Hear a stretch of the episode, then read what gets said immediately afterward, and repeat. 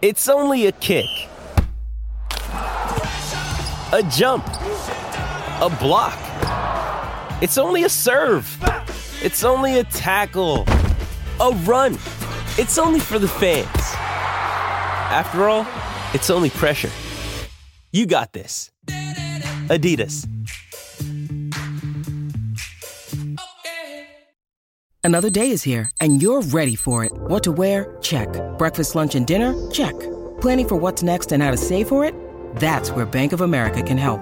For your financial to-dos, Bank of America has experts ready to help get you closer to your goals. Get started at one of our local financial centers or 24/7 in our mobile banking app. Find a location near you at bankofamerica.com/talktous. What would you like the power to do? Mobile banking requires downloading the app and is only available for select devices. Message and data rates may apply. Bank of America N.A., member FDIC.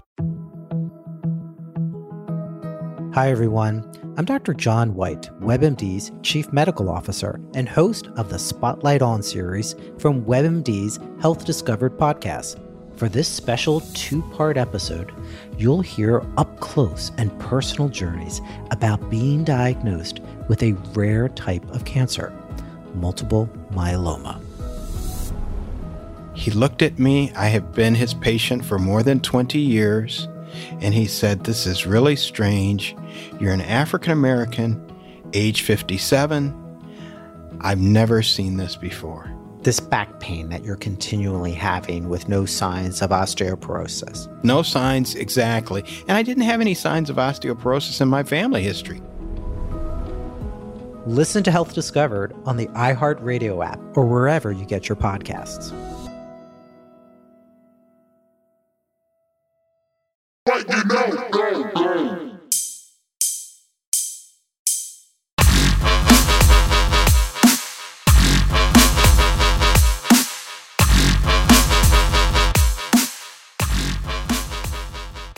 What is going on, Belly Up Sports fam? It's your favorite history teacher, Mr. Parker Ainsworth, here with another edition of FN Sports, the podcast where teachers grade sports' biggest issues.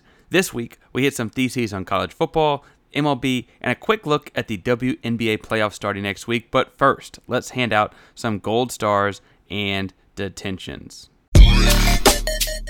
First gold star is going to Duncanville High School in Dallas, Texas. Their head coach, Reginald Samples. Coach Samples has a long history as a high school head football coach in the DFW Metroplex. Samples, who previously built powerhouses at programs like Dallas Skyline and Dallas Lincoln, won his 300th game as a Texas high school football coach on Friday night. Per Dave Campbell's Greg Tepper, Samples is just the 13th head coach to accomplish this in Texas and is the first African-American to do so. Samples came to Duncanville and has quickly seen it rise to one of Dallas's, the state's, and the nation's premier football programs, much like his previous stops at Skyline and Lincoln. Samples' 300th win came over arch rival DeSoto last Friday night. DeSoto is also a nationally recognized powerhouse in the DFW Metroplex. Congrats to Coach Samples on the big weekend and the long career of success.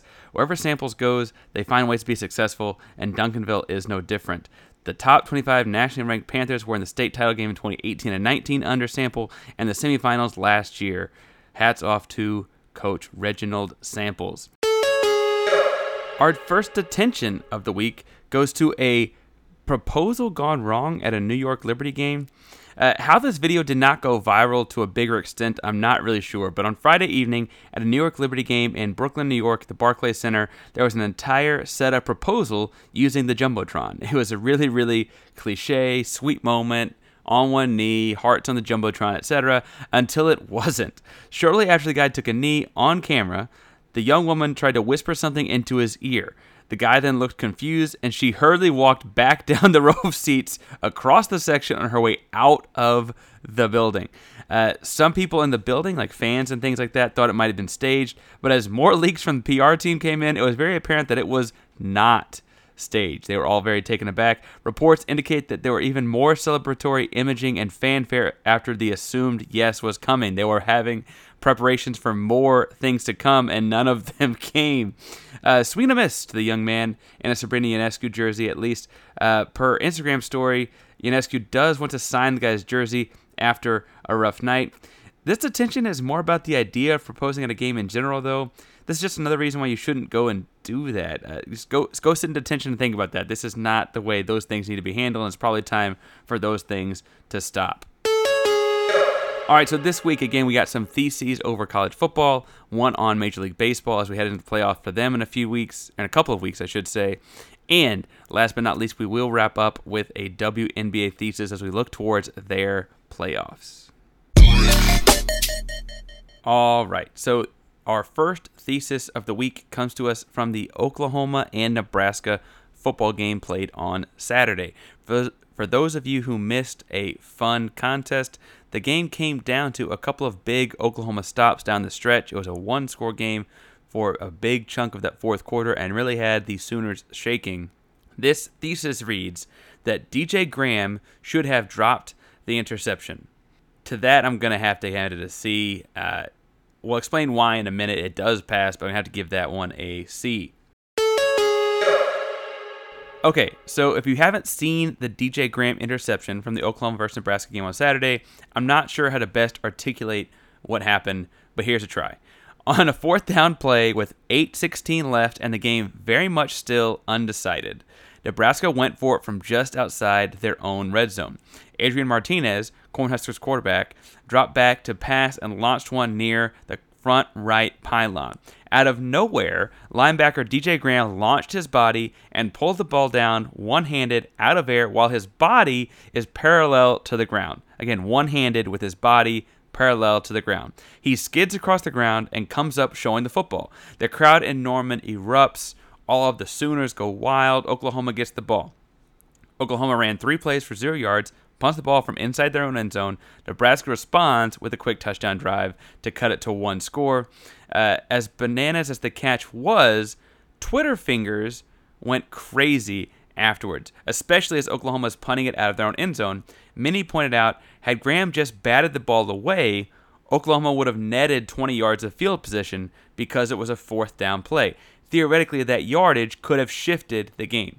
Again, Nebraska cut the Sooners score to 7. Oklahoma ends up holding on to win 23-16. And yes, people are right that as a coach myself, we teach kids to bat everything down on fourth down. We're calling out from the sideline as we're reminding people for the play. We're practicing in situations throughout the year, and we're shouting it out then.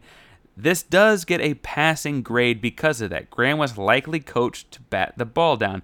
Theoretically, that would have, air quotes, helped the Sooners more. But it's only a C because you can't coach the kids to not make a play, especially when the play is so incredible. Some plays are worth more than their box score outcome. In basketball, for example, every shot inside the three-point line is worth the same amount of points. They're all 2 points. But when LeBron James rises up to hammer a dunk down on top of the defense, that feels like it's worth more. Every touchdown is theoretically 6 points, but a scat receiver making 4 dudes miss on his way to the end zone makes a big difference. It drives more momentum, especially at home, where the crowd erupts like they did in Norman. Sometimes making a play just means more. Graham made a play that really shifted that momentum. There was a visible sigh from the entire Cornhusker sideline, as if they could just be like, oh, they can do that? Like, that's the thing that can happen? That's something that's so much more apparent to the athletes on the field, too. If you've played, you know the feeling. The deflation of succumbing to a phenomenal play like that is worth making the phenomenal play like that.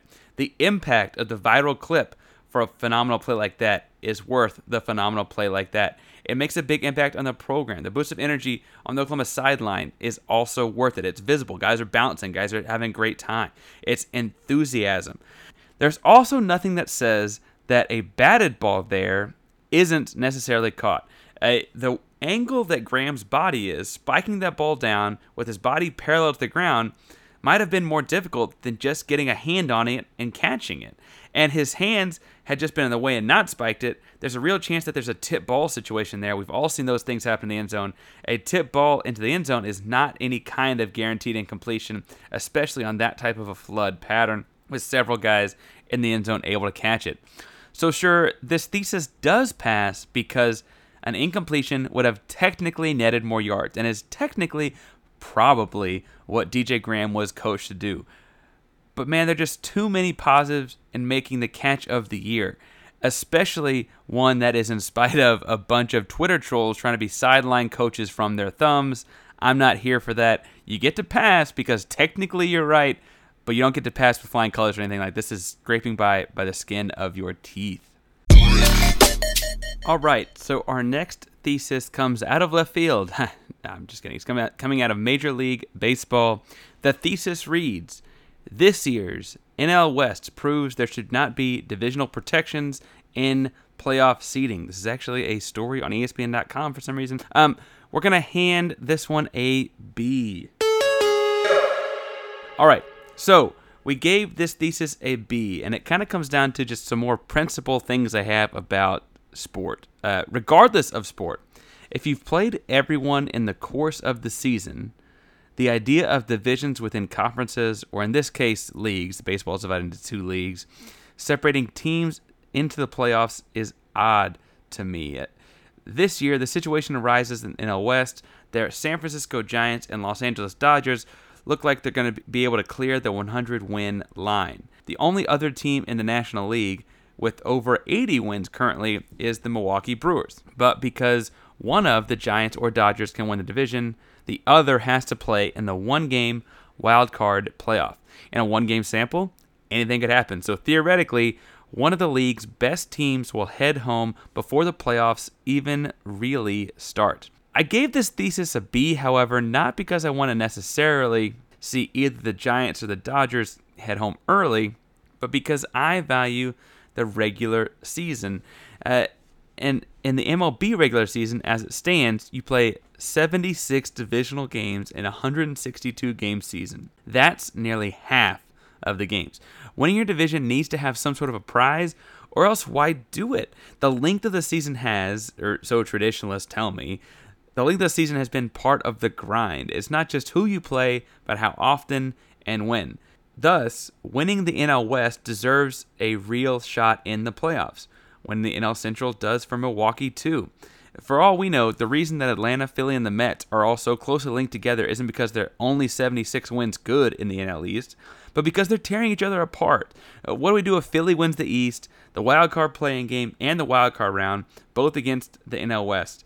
I'm not going to predict that. Frankly, I'd kind of predict the opposite. But that's not really the point here. The point is, the only way I'd fail this thesis, and the reason it's also not a perfect A, is because you could completely redo the schedule with it. If you played all the National League teams evenly, I could see the argument for removing the divisions in the standings, just going 1, 2, 3, and then have 4 and 5 played out for the 4 spot. If you play the whole league the same amount, then there's the rational idea of just seeding it straight. But when you've played a schedule shifted towards your division so much, again, almost half the games, that has to count. In a sense, the division leader after a 162-game season has already won the race. They beat the division so dramatically over the long period of time. The Giants have 3 less losses in that division at the time of recording this, and the Dodgers have just over 10 games to figure that out. This really is an interesting attempt at an indictment on the one-game wildcard playoff. The one-game playoff for the wildcard spot was introduced in 2011. Since 2012, the 2 wildcard seeds have played a one-game playoff for the 4th and final playoff spot in each league. It's really become, in many ways, the most exciting game of the year. It means that some team that thought they were good enough to get into the playoffs is headed home. And in 2014, the Giants, and then 2019, the Nationals, that game was won by World Series champion. If the Dodgers or Giants have such a big problem with it, the solution shouldn't be to change the system. It should be to just go win that game and get in the playoffs like you normally would. Yes, I know that craziness can happen in a one-game sample, but sometimes that's just the way the cookie crumbles. But anyway, back to the thesis. As it stands, I'm not even sure anymore that the B is the best grade here. If the Giants or Dodgers argument isn't somehow tied to redoing the schedule and playing the rest of the league, and the argument just had nothing to do with that, it frankly should be much lower. Truthfully, if you played 76 division games in 5 months and won the division, you deserve the right to potentially play someone else in the playoffs. And if you haven't won it by then, maybe you need to earn your way in versus someone else, even if it is a one-game sample, because you haven't been able to do it against your division over the course of, again, 76 games in a 5-month window. Our next thesis takes us back to college football and Saturdays, but this one's more of a look at the fun part of college football. The thesis reads, "The Penn State wideout is the best tradition in college football." I'm also going to give this one like a B or a B minus. I'm just not super high on it. Let's break it down. Okay, so this comes to us after a classic Penn State whiteout. This is a fun weekend for that classic Penn State whiteout game. Penn State whites out the stadium once a year, traditionally against their preseason highest-ranked opponent they're facing at home. They've done it every year except 2020 since 2004.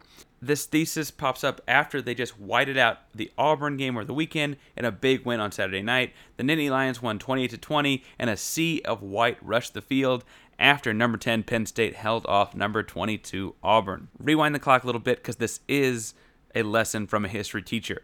In 2004, pre-Twitter and social media, and really in the earliest days of college emails, Penn State was looking for a way to be sure the stadium didn't have any red for an upcoming game against the Nebraska Cornhuskers.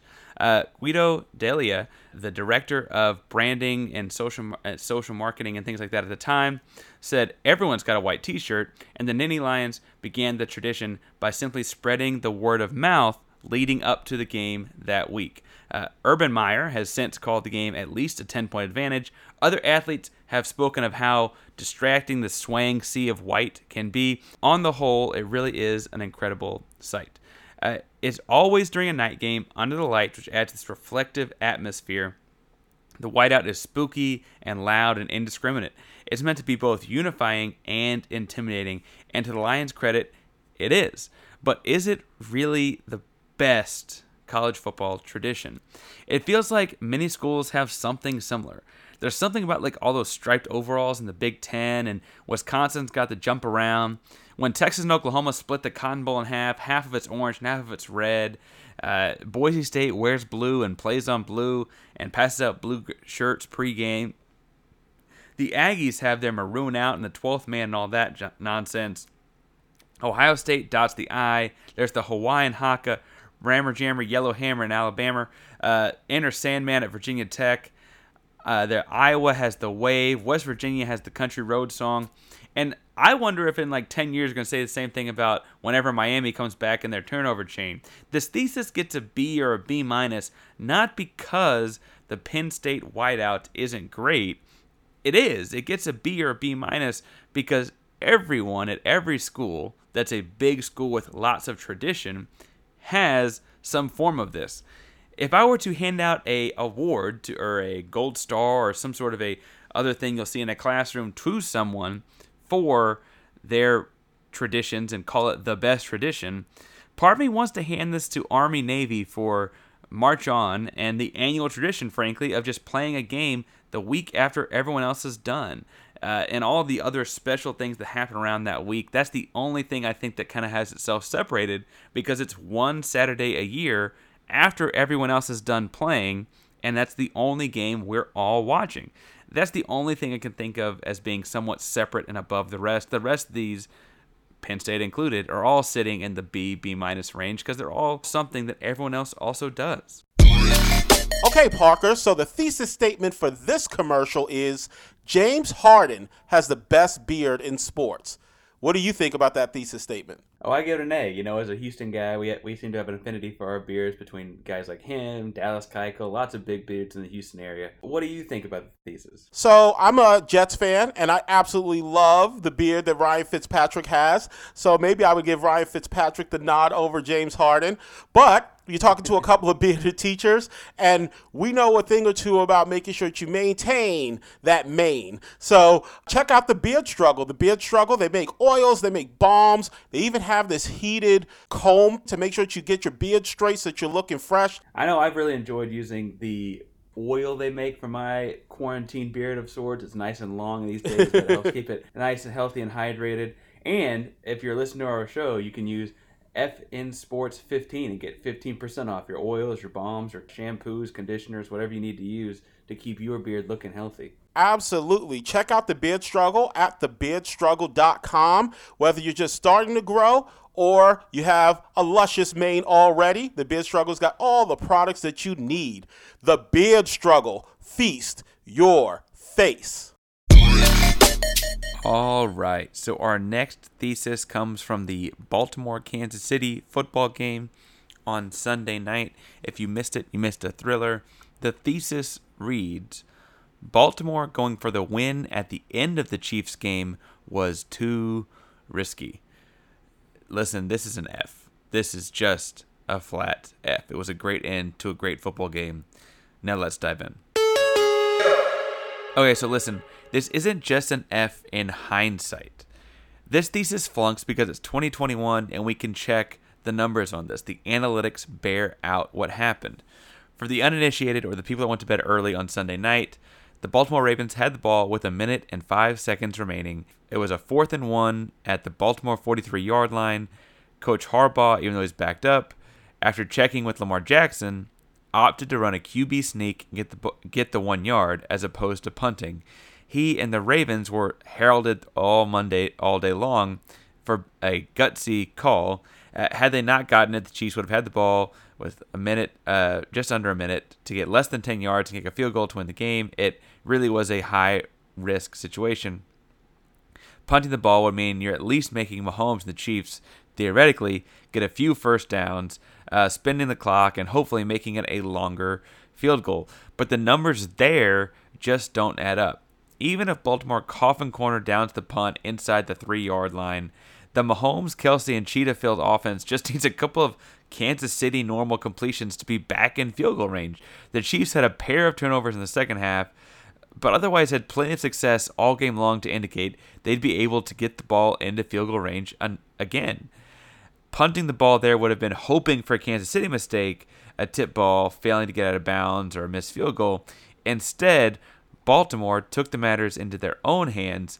Getting the first down sealed the win and didn't give any chance to Kansas City or Patrick Mahomes.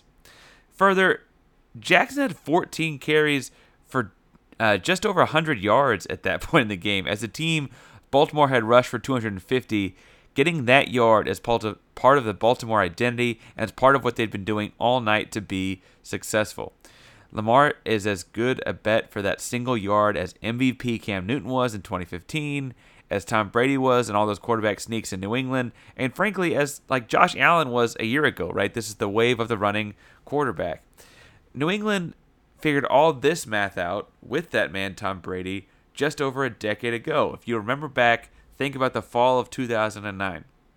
In the fall of 2009, New England Patriot Tom Brady found himself in a kind of similar situation against Peyton Manning and the Indianapolis Colts. With 2 minutes and 8 seconds left in that game at their own 28-yard line, the Patriots had a 4th and 2. So more time, further back, a little bit bigger distance, but on the whole, very similar situation. Brady also chose to go for it, depending on what report you read. Some people blame it on Belichick, some people blame it on Brady. It's probably some conglomeration of the two. And Belichick decided a concept that they were going to run was going to be for the first down and end up resulting in a bobbled swing pass that ends up getting tackled short of the first down. And Belichick got ridiculed. Tom Brady got mocked. But that season, Peyton Manning was on his way to a second consecutive and 4th overall MVP. They were going to the Super Bowl later that year. That offense with 2 minutes left was a lot like what Mahomes and Kansas City are today with a single minute left. And that is what makes this the right decision. Giving the ball to that offense means you're giving the ball back to some of the best players in football and hoping that they don't play like the best players in football.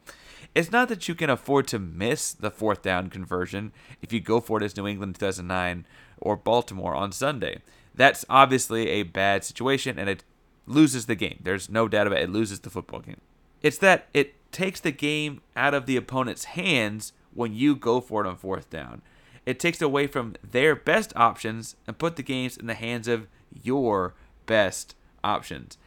Manning had 327 yards and 4 touchdowns that Monday night game in 2009. Patrick Mahomes had 343 yards and 3 touchdowns on Sunday. Giving either of those guys the ball in that situation and hoping you can just successfully defend them from getting inside of the 40-yard line with a minute or two left, is that would be the gutsy play. Not keeping it away from them, that's the smart play. All right, so our last thesis of the week reads, Liz Cambage of the Las Vegas Aces will make her return and make a difference in the WNBA playoffs. I give this thesis, as she said she's returning, an A-. Let's break it down for a second.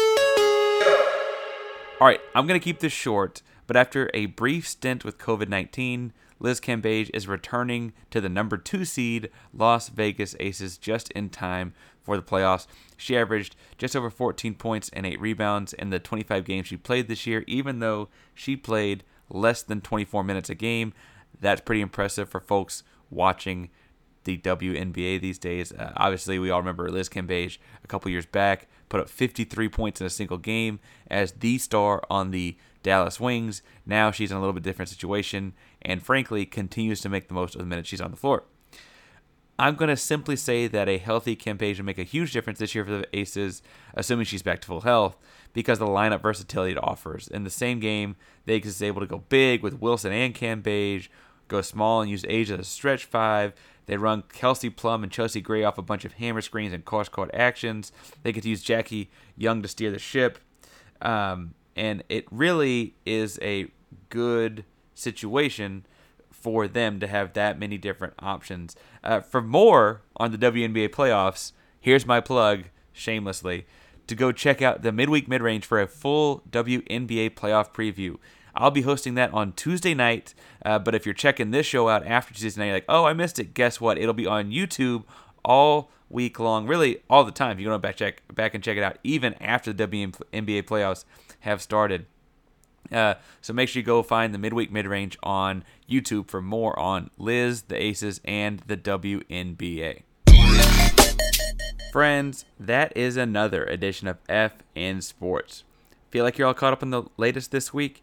If you enjoyed the Hoops Talk, you're in luck. We have another episode of Midweek Midrange, as we said before, this Tuesday night. Yes, it is normally a Wednesday night show, but we're currently slotted for Tuesday this week. It's a long story. We'll explain it perhaps on the show. I'll be joined by Jasmine Brown of Highlight Her, a Bleacher Report outlet, and Ladarius Brown of Beyond Women's Sports. That'll be, again, Tuesday night at 9 o'clock Eastern on YouTube and Twitter. You can find us on YouTube or Instagram and Twitter at Midweek Midrange. That's at Midweek Midrange on all your social medias. Be sure to tune in Tuesday night or whenever you want to this week to catch up on what the latest in the WNBA will be. It's all basketball all the time show at Midweek Midrange. As for me, my personal stuff, which includes all my podcasting, appearances, shows, writing, general nonsense, and occasionally a W, but mostly L's on sneakers, can be found at Painsworth512 on Twitter and Instagram. That's at PainsWorth512 on Twitter and Instagram. This show is also on Twitter and Instagram. On Twitter, we're at FNSports2.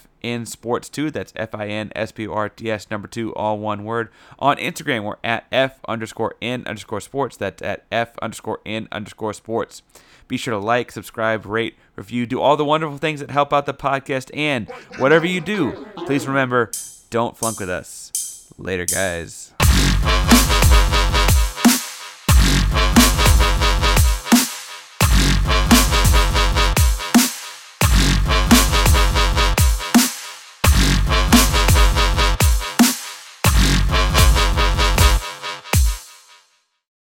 Mary redeemed a $50,000 cash prize playing Chumba Casino this year. I was only playing for fun, so winning this was a dream come true. Chumba Casino is America's #1 social casino experience. It's serious fun. With over 80 casino-style games to choose from, you too could win life-changing amounts of cash. Be like Mary. Log on to ChumbaCasino.com and give them a whirl. That's ChumbaCasino.com. No purchase necessary. Void where prohibited by law. 18+. Terms and conditions apply. See website for details. The voice in the preceding commercial was not the actual voice of a winner.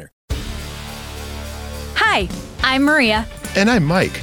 And we're Team Ready. Black Hills Energy knows your home is where your heart is, so they want you to be ready. It's all about keeping you safe, prepared, and making your home as energy efficient as possible.